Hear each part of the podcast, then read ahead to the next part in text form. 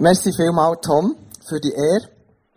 Ich möchte euch gerade an erster Stelle dir und Sarah danken, auch gerade eure Unterstützung, alle Momente, die wir zusammen dürfen verbringen, speziell in den letzten zwei Wochen. Auch immer wieder auch mal ein WhatsApp und eine Ermutigung. Und beide, ihr gesagt, ihr freut euch, dass ich heute preache, dass ihr beide könnt da sein Und das ehrt mich wirklich besonders.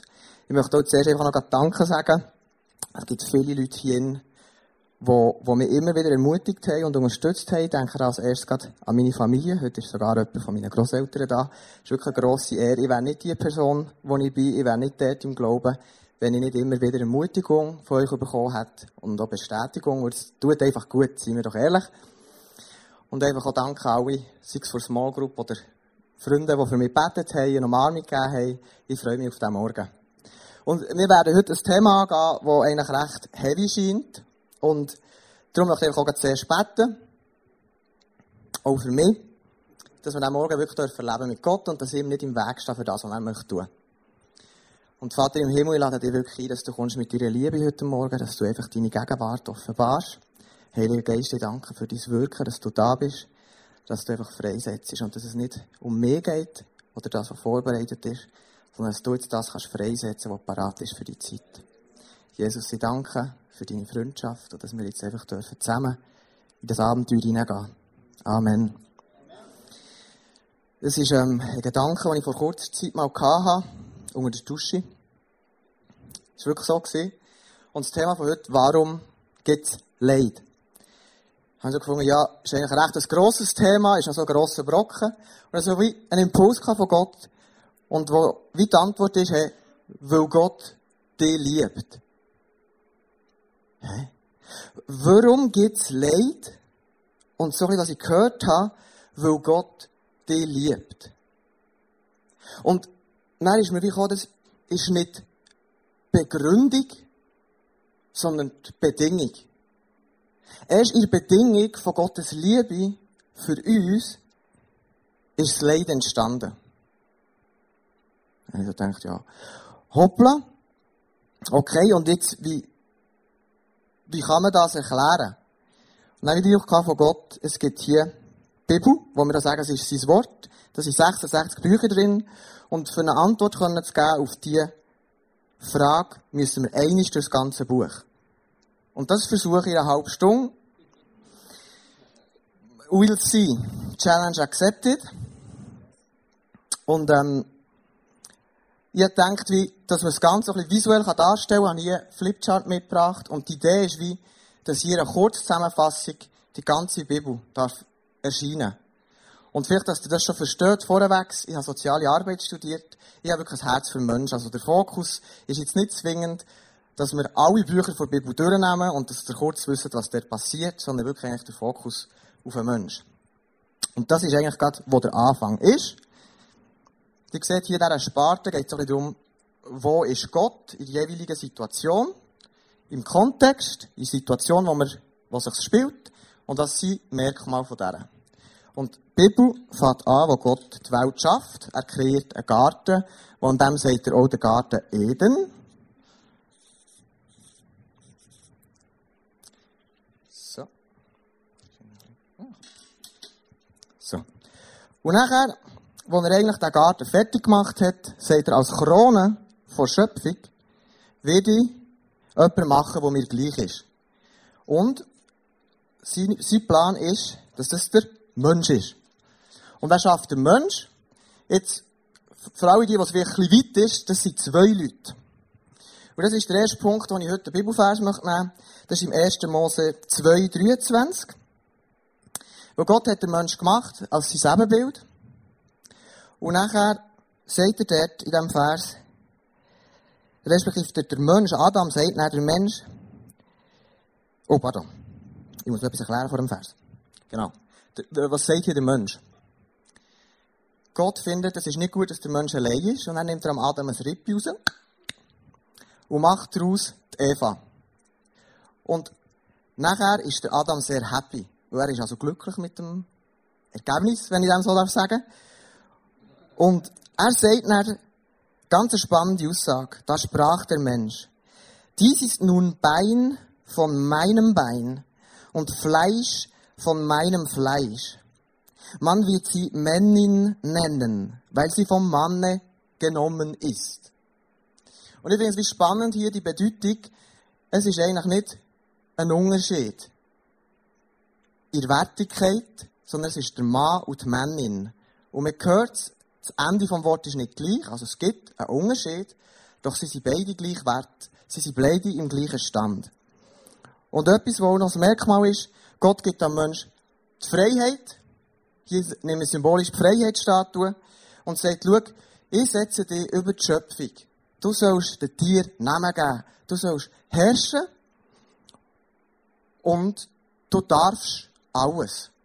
Und das ist für mich so ein bisschen, Gott sagt, schau, du bist komplett frei. Meine Liebe bedeutet, dass du frei bist. Und er gibt ihm eigentlich eine einzige Regel.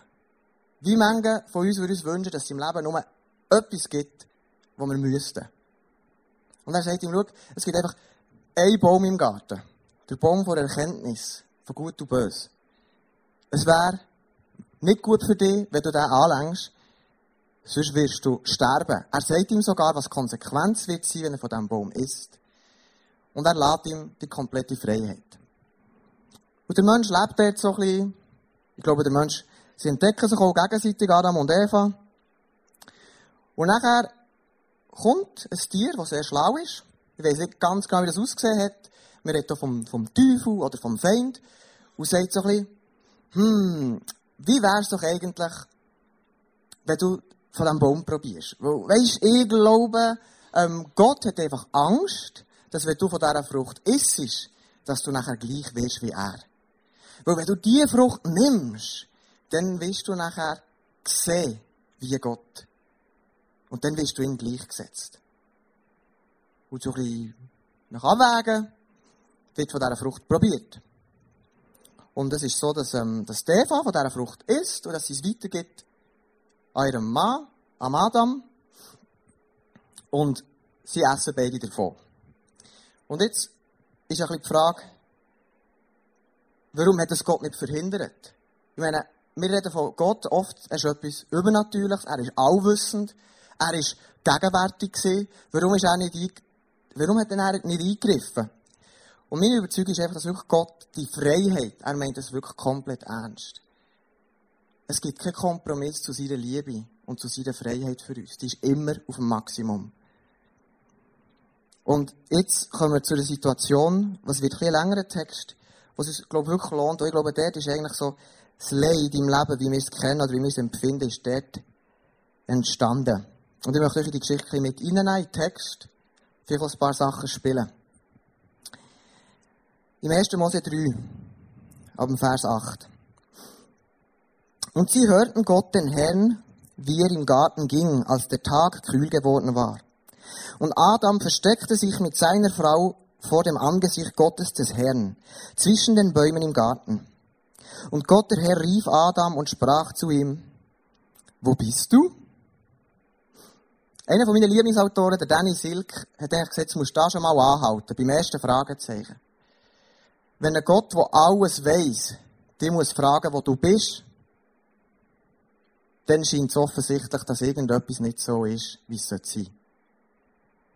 Und gleichzeitig glaube ich, diese Frage, Gott ist nicht einfach gekommen von oben und hat gesagt, ich habe gesehen, was du gemacht hast und jetzt komme ich zu dir. Sondern er sucht den Menschen und sagt, hey, wo bist du? Und jetzt, ich stelle mir ein bisschen vor, der Adam, so hinter einem Baum, und vielleicht versteckt oder hinter einem Busch. Und, wo er vorkommt, sagt er, ich hörte dich im Garten und fürchtete mich.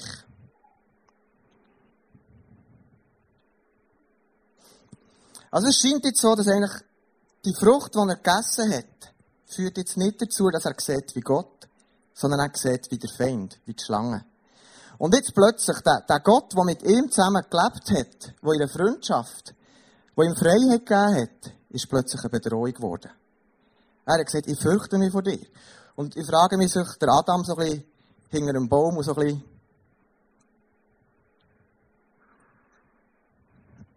Ciao Gott. Äh. Ich habe eben nicht genau gewusst, äh, was du mit mir vorhast. Ich weiß nicht, ob der Adam Zürichdeutsch geredet hat. Kann sein, vielleicht auch nicht. Aber eigentlich schon in seinem Verhalten, in seinem Verhalten merkst du, irgendetwas, irgendetwas stimmt nicht mehr. Und nach der Furcht sagt er denn ich bin nackt. Und vorher war das gar kein Thema. Das hat ihn nicht interessiert. Jetzt, ich habe das Emoji genommen, so ein bisschen mit der Hand auf dem Mund. Also plötzlich kommt Scham in sein Leben. Es gibt Sachen, die man nicht mehr zeigen will. Sachen, die man muss verstecken muss, weil man sich schwach fühlt in dem Sinn. Und dann sagt wieder Gott, kommt nicht, aha, oh. Ja, wenn du das realisiert hast, äh, dann ist klar, du hast von dieser Frucht gegessen. Scheiße. Was habe ich für einen Fehler gemacht? Ähm, also, okay, jetzt nicht das aufräumen, sondern Gott kommt wieder mit einer Frage. Und ich weiß nicht, ob ihr das auch schon mal gehört habt, ähm, Fragen sind besser als Antworten. Ja, warum? Warum kann man das zum Beispiel sagen? Ähm, manchmal würden wir uns doch viel mehr wünschen, wenn wir eine Antwort hätten auf etwas, was uns beschäftigt. Ich glaube, hier, was ich euch mitgeben möchte, wirklich, dass in Fragen ist immer auch Bewegung, es löst wieder etwas aus. Und ich glaube, Gott ist ein Gott vor Beziehung. Und er hat immer wieder Fragen gestellt und gesagt, hey, ich möchte wissen, was bei dir abgegangen ist, was in deinem Leben läuft. Hast du gegessen von dem Baum, von dem ich dir gebot, du sollst nicht davon essen? Und da sprach Adam, die Frau, die du mir zugestellt hast, gab mir von dem Baum und ich aß. Also was hier passiert, die Frau hat mir davon gegeben. Ich kann eigentlich nicht wollen, aber sie hat. Plötzlich ist es nicht mehr, wir sind zusammen, der Mann und die Männin, sondern sie. So das bewusst. Ich habe ein sehr krasses Emoji genommen dazu. Und ich möchte das wirklich auch krass symbolisieren. By the way, mir geht es jetzt hier nicht extrem nur um das Thema Mann-Frau oder Geschlechterkampf, sondern der Mechanismus von, wenn ich unsicher bin, wenn Unruhe ist um mich herum, muss ich Ordnung wiederherstellen durch Hierarchie, durch Unterdrückung, durch Distanz und durch Gewalt, durch Kraft. Sieht man die dort schon der ersten, im ersten Ausmaß. Er distanziert sich von seiner Liebsten. Von eigentlich vor, vor, vor, vor man kann das sagen, die einzige, ja, okay. Stimmt auch, aber von seiner Freundin, die aus ihm heraus geschaffen worden ist und sie sind gemacht sind, für zusammen zu sein. Und dort kommt die Distanz hinein. Und das ist auch eine Konsequenz dieser Situation. Und da sprach Gott der Herr zur Frau. Warum hast du das getan? Und die Frau sagt auch wieder eigentlich, die Schlange bot mir das an. Also auch ich, ja, ich habe nicht selber reingebissen, sondern die Schlange hat es mir gegeben. Das ist das erste Argument. Und zwischen jetzt werden zwei Verse fehlen. Seid nicht überrascht, der tritt Gott zur Schlange. Die hat ja euren Teil gemacht. Aber dann geht es weiter mit den Menschen. Und zur Frau sprach er, ich will dir viel Mühsal schaffen. Wenn du schwanger wirst, unter Mühen sollst du Kinder gebären. Und dein Verlangen soll nach deinem Mann sein. Aber er soll dein Herr sein. Und zum Mann sprach er, weil du gehorcht hast der Stimme deiner Frau und gegessen von dem Baum, von dem ich dir gebot und sprach, du sollst nicht davon essen, verflucht sei der Acker um deinetwillen. Also etwas, was eigentlich vorher auch nicht gedacht war für einen Mensch, kommt auch dazu. Anstrengung, Schweiß, wieder hier, dass es ähm, zu Kämpfen und zu Machtspielen kommt. Das ist eigentlich etwas, was erst entstanden ist. Nach dem. Und die Konsequenz, was auch mit sich führt, dass sie den Garten müssen verlassen müssen. Also eigentlich der Mensch könnte man zusammenfassen, hat die Liebe und die Freiheit genützt. Er hat sie genützt für das, was er denkt, was ihm wichtig ist, was ihm am meisten bringt. Und Konsequenz, was daraus entstanden ist, sind ganz viele Muster, die, die wir, glaube ich, alle auch kennen in unserem Alltag. Und ich möchte ein Beispiel bringen. in diesem Thema, so in Vorbereitung, hat Gott auch gesagt zu mir, Christian, ich möchte neue Sachen sehen, die du bisher nicht gewusst hast. Und ich dachte, yes, das ist gang gut. Gott will neue Sachen zeigen, dann habe ich wieder mehr Offenbarung und dann geht es wieder vorwärts. Und nachher ist so ein Thema selber bei mir raufgekommen. Als ich mal unterwegs war, bei der Manuel abholen, das ist, ich habe drei Brüder und das ist der jüngste. Wir haben sieben Jahre Abstand vom Alter. Und ich bin abholen am Abend, am Bahnhof. Und so beim Heimfahren habe ich gefragt, wie war dein Tag? Er fährt einfach erzählen. Plötzlich fange ich einfach studieren. Du, morgen habe ich einen Office Day. Was mache ich mit dem Tom? Wir haben noch abgemacht und so. Und plötzlich sagt der Heilige Geist, merkst du eigentlich, dass du die Brüder nicht ernst nimmst? Äh, äh wie meinst du das? jedes Mal mitgenommen. Ist nicht alles an diesem Abend passiert, einfach Gott gefragt. Zeit genommen mit dem, hey, wie meinst du das? So ein ja, das musst du. Du fragst ihn etwas, aber du lässt ihm ja nicht ganz zu.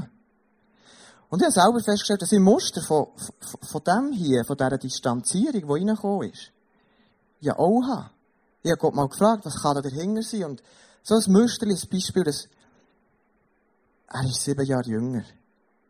Früher, als wir schon grösser waren, wir haben zu ihm geschaut, wir haben ihm Sorge gegeben. Wir haben aber vielleicht manchmal schon gesagt, wie er sich benehmt ist. Also, ja, wenn sein Vater vielleicht ein müde war oder sonst etwas. Und dann haben wir halt müssen schauen, weil er ist ja klein gewesen. Und das ist vielleicht aus einer natürlichen Situation heraus entstanden. Ich habe gemerkt, dass Muster von dem immer noch dabei sind. Jetzt kommen wir zur Zusammenfassung vom Alten Testament in der Bibel. Mir ist schon noch wichtig, das wir aufzeigen hier. Also jetzt abgesehen davon, dass der Ort nicht zugänglich ist. Es ist ja nicht so, dass alles schlecht ist und dass wir nur das erleben. Sondern Freiheit, Freundschaft, Liebe, das mischt sich zusammen. Also wir haben auf alles Zugriff. Es ist ja nicht alles schlecht in unserem Leben. Und im Alten Testament, wenn ich das jetzt versuche zusammenzufassen, sehe ich eigentlich immer wieder, wie Gott versucht hat, Beziehung zu seinem Volk aufzubauen aufrechtzuerhalten und inmitten von seinem Volk zu sein. Es hat eine Zeit gegeben, wo das Volk Israel als Nomaden unterwegs war. Sie sind viel hin und her gezogen. Und in dieser Zeit hat Gott gesagt, ich will in Mitte von euch sein.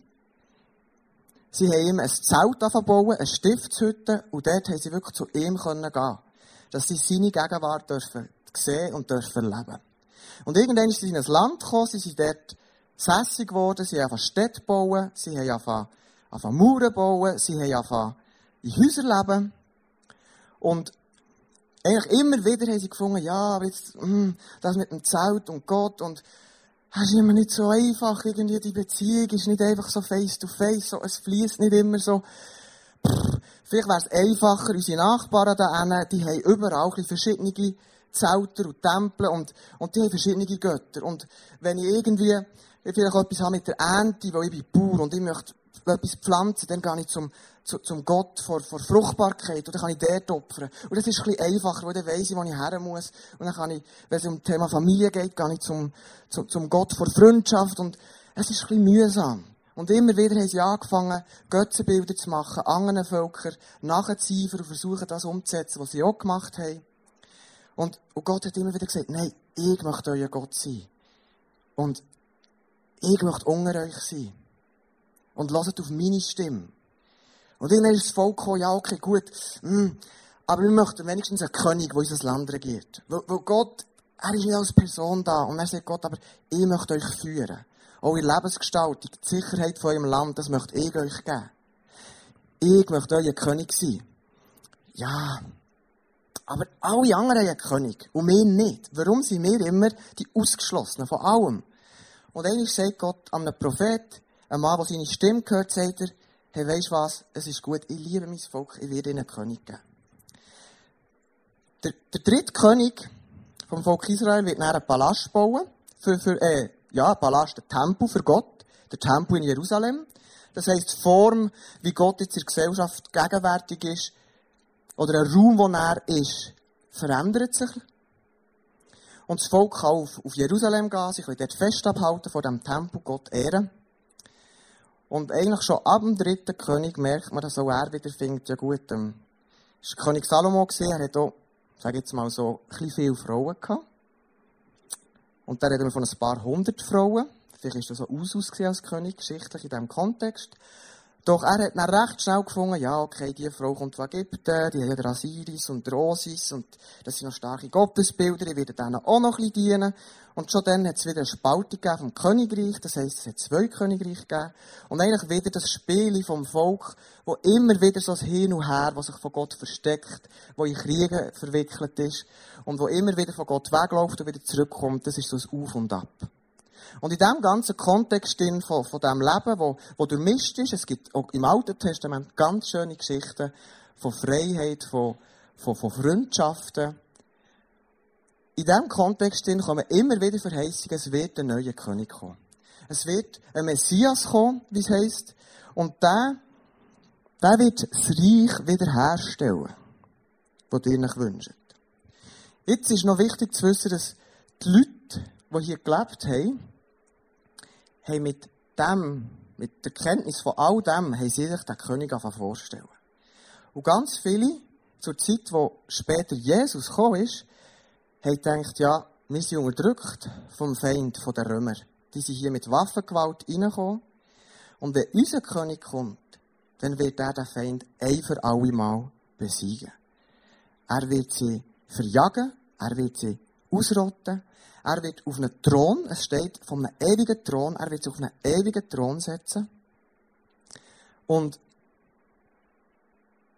diese Vorstellung haben sie gehabt, wenn sie, wenn sie vorgeschaut haben und gedacht haben, jetzt wird ein König kommen. Ein Messias, der uns soll retten Und was jetzt passiert, ist, dass eigentlich Gott sein Plan ist, hat ein anders ausgesehen. Er bringt sozusagen ein Antikönig. Einer, der nicht Waffen führt. Einer, der nicht Strategien aufbaut, wie er kämpfen will, wie er das Land einnehmen will, sondern er kommt mit Strategien wie Gebet, die Leute ermutigen, neue Hoffnung bringen. Und in seiner Liebe geht er ans Kreuz und stirbt für all unsere Sünden. Und das heißt, was Jesus macht in dem Moment, dass er einen Strich zieht.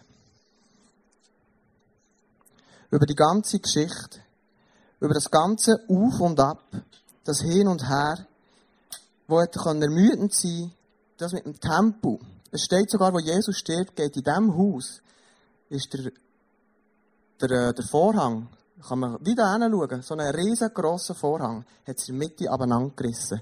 Wie symbolisch zum sagen, Gott bricht raus in die ganze Bevölkerung. Und der erste Punkt ist, dass eigentlich Jesus hat für meine Zugehörigkeit zur Königsfamilie gezahlt. Also, Jesus ist nicht einfach nur gekommen, zum Aufräumen und Sachen rauszunehmen, die uns Leid verursachen. Oder Sachen, wir sehen ja manchmal schon, wo wir Leid tun. Es tut mir leid, ich habe einen Fehler gemacht.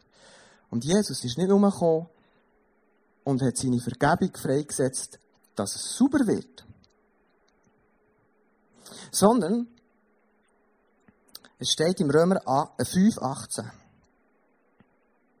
Wie nun durch die Sünde des einen die Verdammnis über alle Menschen gekommen ist. Da redet Paulus vom Adam. So ist auch durch die Gerechtigkeit des einen für alle Menschen die Rechtfertigung gekommen, die zum Leben führt. Also eigentlich die Konsequenz, wo hier reingekommen ist, den Garten zu verlassen, dass der Mensch am Ende von seinem Leben stirbt, ist durch Jesus wieder aufgehoben. Und Jesus stellt die komplette Freiheit wieder her. Und jetzt, ich muss auch ehrlich gesagt sagen, das ist ein Gedanke, der mir manchmal noch überfordert. Das bedeutet, dass selbst wenn wir in einer Welt leben, wo das alles Realität ist, hat Jesus den Preis gezahlt. Dass wir so dürfen leben. Und das ist jetzt ein Gedanke, wo ich, wo ich immer wieder mich damit befasse. Äh, wie, wie soll das möglich sein? Wie, wie, wie soll es möglich sein, quasi wieder wie im Paradies zu leben, wenn ich doch ja physisch hier in dieser Welt bleibe stecken oder bin? Und etwas, was Jesus sagt, oder respektive, bevor ich das letzte Bild herklebe, ist jetzt die Frage, okay, der, Tempel braucht es ja nicht mehr. Weil der Vorhang ist aber lang. Durch Jesus, seine Verweckung, fließt Gott raus. Wie sieht denn jetzt der Ort aus, wo Gott ist? Und da habe ich euch ein Bild mitgebracht.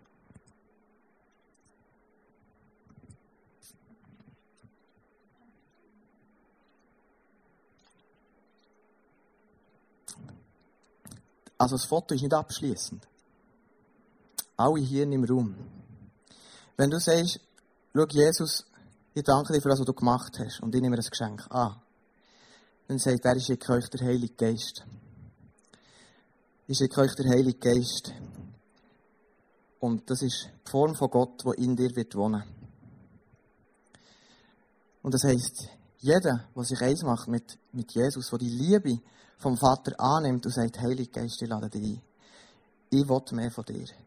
Weil ohne, ich kann sagen, das ganz ehrlich, ich bin nicht perfekt. Ich habe Sachen von dem in meinem Leben.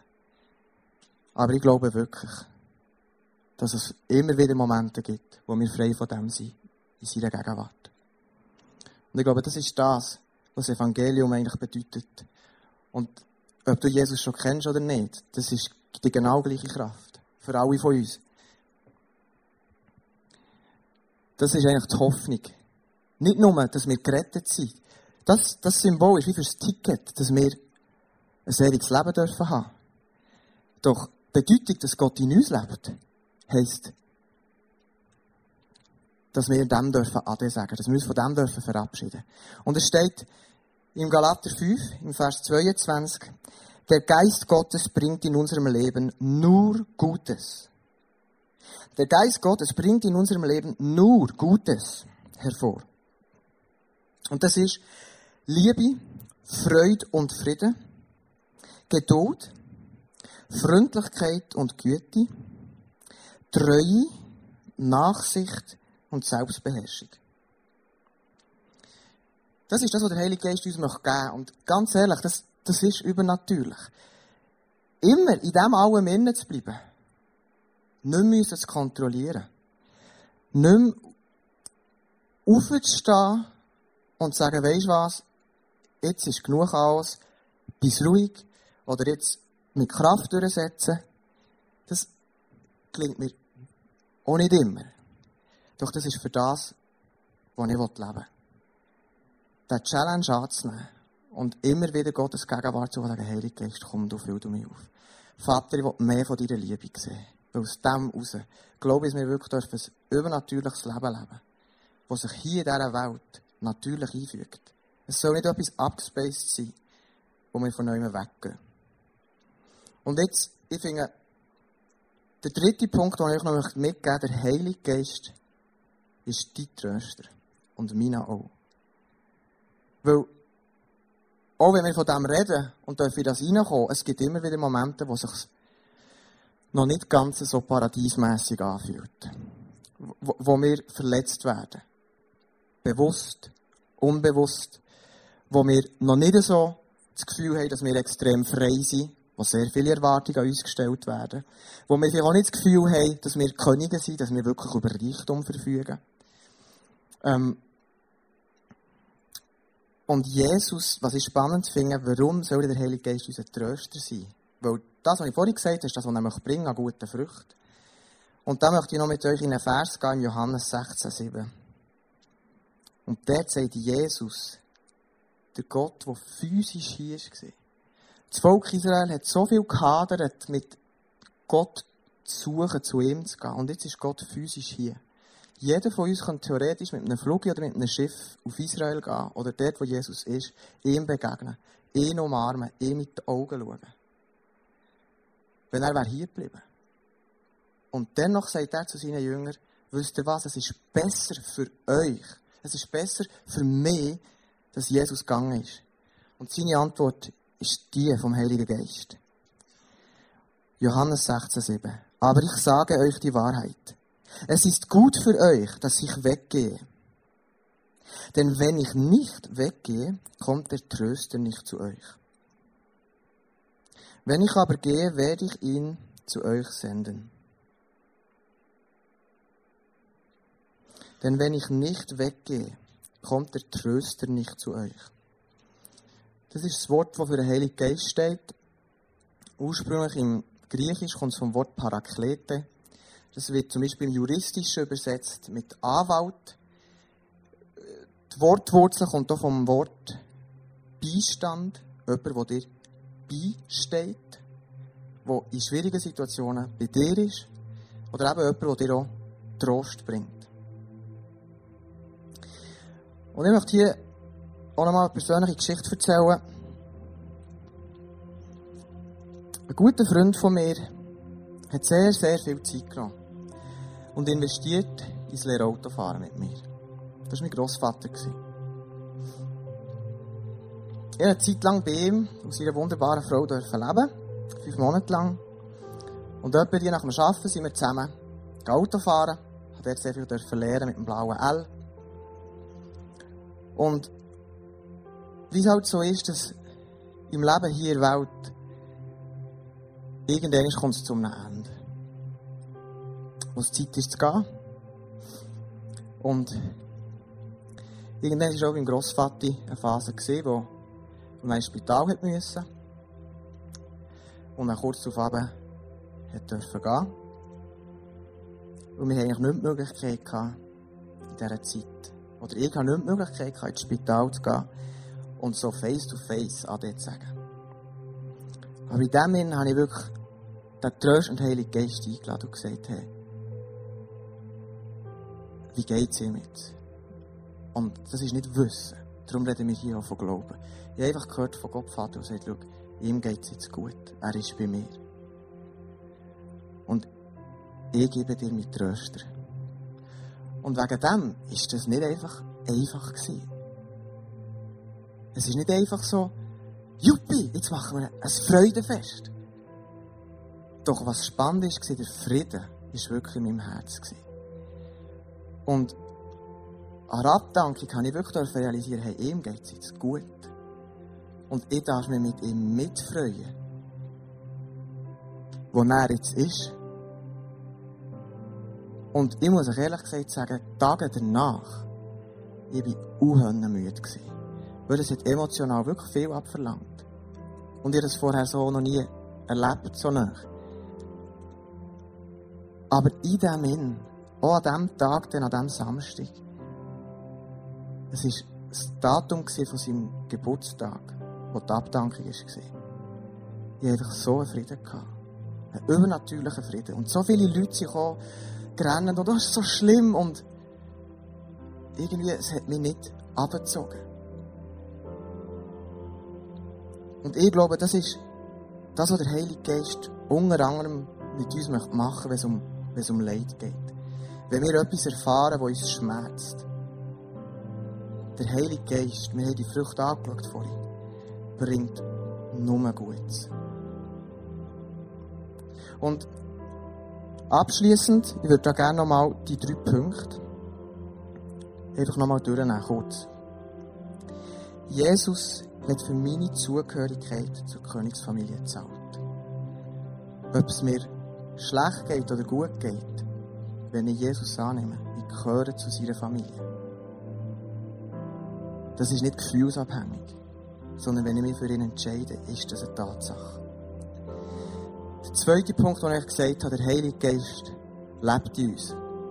Der Heilige Geist lebt in dir. Das ist dort, wo Gott sich entschieden hat, zu verweilen. Und drittens, der Heilige Geist ist mein Tröster. Wir dürfen das beanspruchen. Wir müssen nicht der Hälfte der Geschichte, wenn wir von Jesus hören, sagen, jetzt ist alles nur schön und alles nur gut. Und wenn ich Kirche kann, muss ich immer happy sein.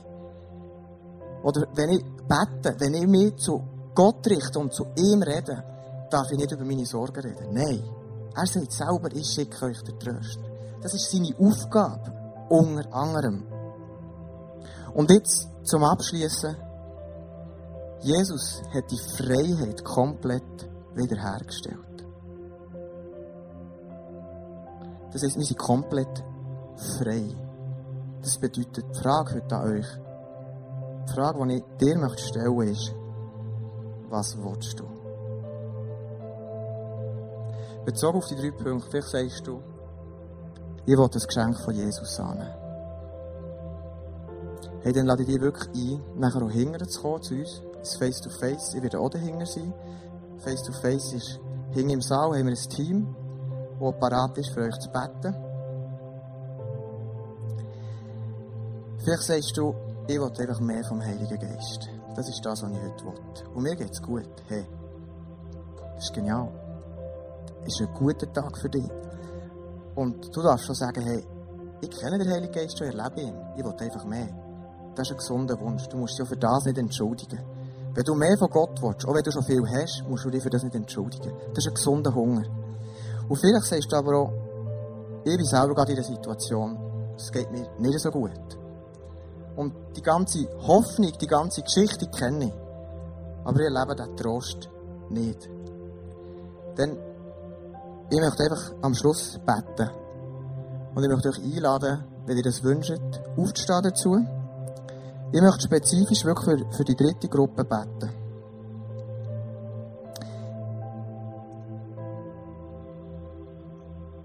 Ich möchte einfach spezifisch beten für die, die in einer Situation sind, wo es nicht easy ist. Und ich mache euch auch Mut, wenn ihr sagt, hey, ich möchte wirklich noch face-to-face -face mit jemandem reden, von Angesicht zu Angesicht mit jemandem reden und noch mehr Gebet empfehlen, als einfach so von vorne vor der Bühne haben, dann kommen wir hier hinten zu uns. Und das andere, was wir werden machen werden, Worship, wir haben Ehre, dass unsere Pastoren Tom und Sarah werden das Abendmahl austeilen hier vor.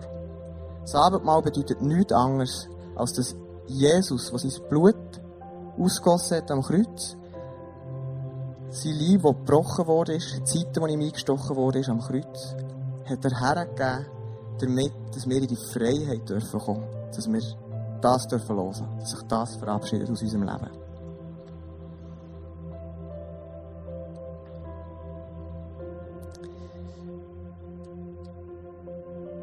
Was du heute brauchst, das weiss ich, das traue dir zu, das weißt du am besten. Ich würde jetzt einfach gerne noch beten. Die, die aufstehen, sind herzlich eingeladen. Und nachher werden wir in die Zeit gehen. Vom Worship, das Abendmahl, wird hier vorne ausgeteilt. Gebet ist hinten. Und nehmt einfach das, was ihr braucht. Vielleicht sagt ihr einfach auch die Person neben mir, kenne ich so gut, ich möchte einfach, dass du für mich betest. Mir ist wie zu viel, noch hinterher zu gehen oder zu jemandem, den ich nicht kenne. Hey, das ist die Zeit zwischen dir und Gott. Geh einen Schritt, der einfach für dich stimmt. Komm, nimm das Abendmahl, wenn du es wünschst. Du darfst hinterher kommen. Du darfst vielleicht bleiben hocken. Du darfst schon aufstehen. Du bist ganz frei. Vater im Himmel, ich danke dir vielmals für deine Liebe. Danke, dass deine Liebe so gross war, dass du nicht schade bist, deinen Sohn herzugeben für unsere Sünde, die wir da haben, aber auch für das Leid, das uns da geworden ist.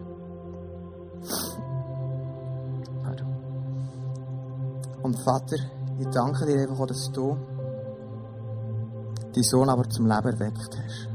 Und dass die Auferweckungskraft heute hier gegenwärtig ist. Dass du, Heiliger Geist, den Raum ausfüllst. Und ich gebe dir freie Hand, dass du kommst, dass du uns berührst und dass du deinen Trost kannst spenden Und ich spreche einfach frei einen übernatürlichen Trost und eine Liebe. Und einen Frieden, der sich leitet, der von innen gegen wächst, in unsere Herzen. Und Heiliger Geist, ich setze einfach frei dein Reden über diese Zeit jetzt vor Anbetung, dass wir dürfen spüren, sehen und hören, was du uns möchtest geben in diesen Momenten. Und es ist noch der Eindruck vom Gebetsteam, dass heute Morgen jemand hier ist, so an der rechten Seite, unterhalb der Rippe, so wie an den Lenden, einen Schmerzen hat. Und wenn du merkst, dass es du bist, dass es dich betrifft und dass du sagst, hey, der jetzt vielleicht schon länger, zwei, drei Wochen, das tut mir einfach weh. Wir würden mega gerne für dich beten. Und danke, dass du dort Heilung freisetzt, Heiliger Geist. Ich danke, dass du einfach deine, deine Gaben, deine Früchte freisetzt über den ICF Bio. Dass du einfach in den Herausforderungen, mit deiner Güte, uns sehen wie du Frieden und Freude schenkst. Amen.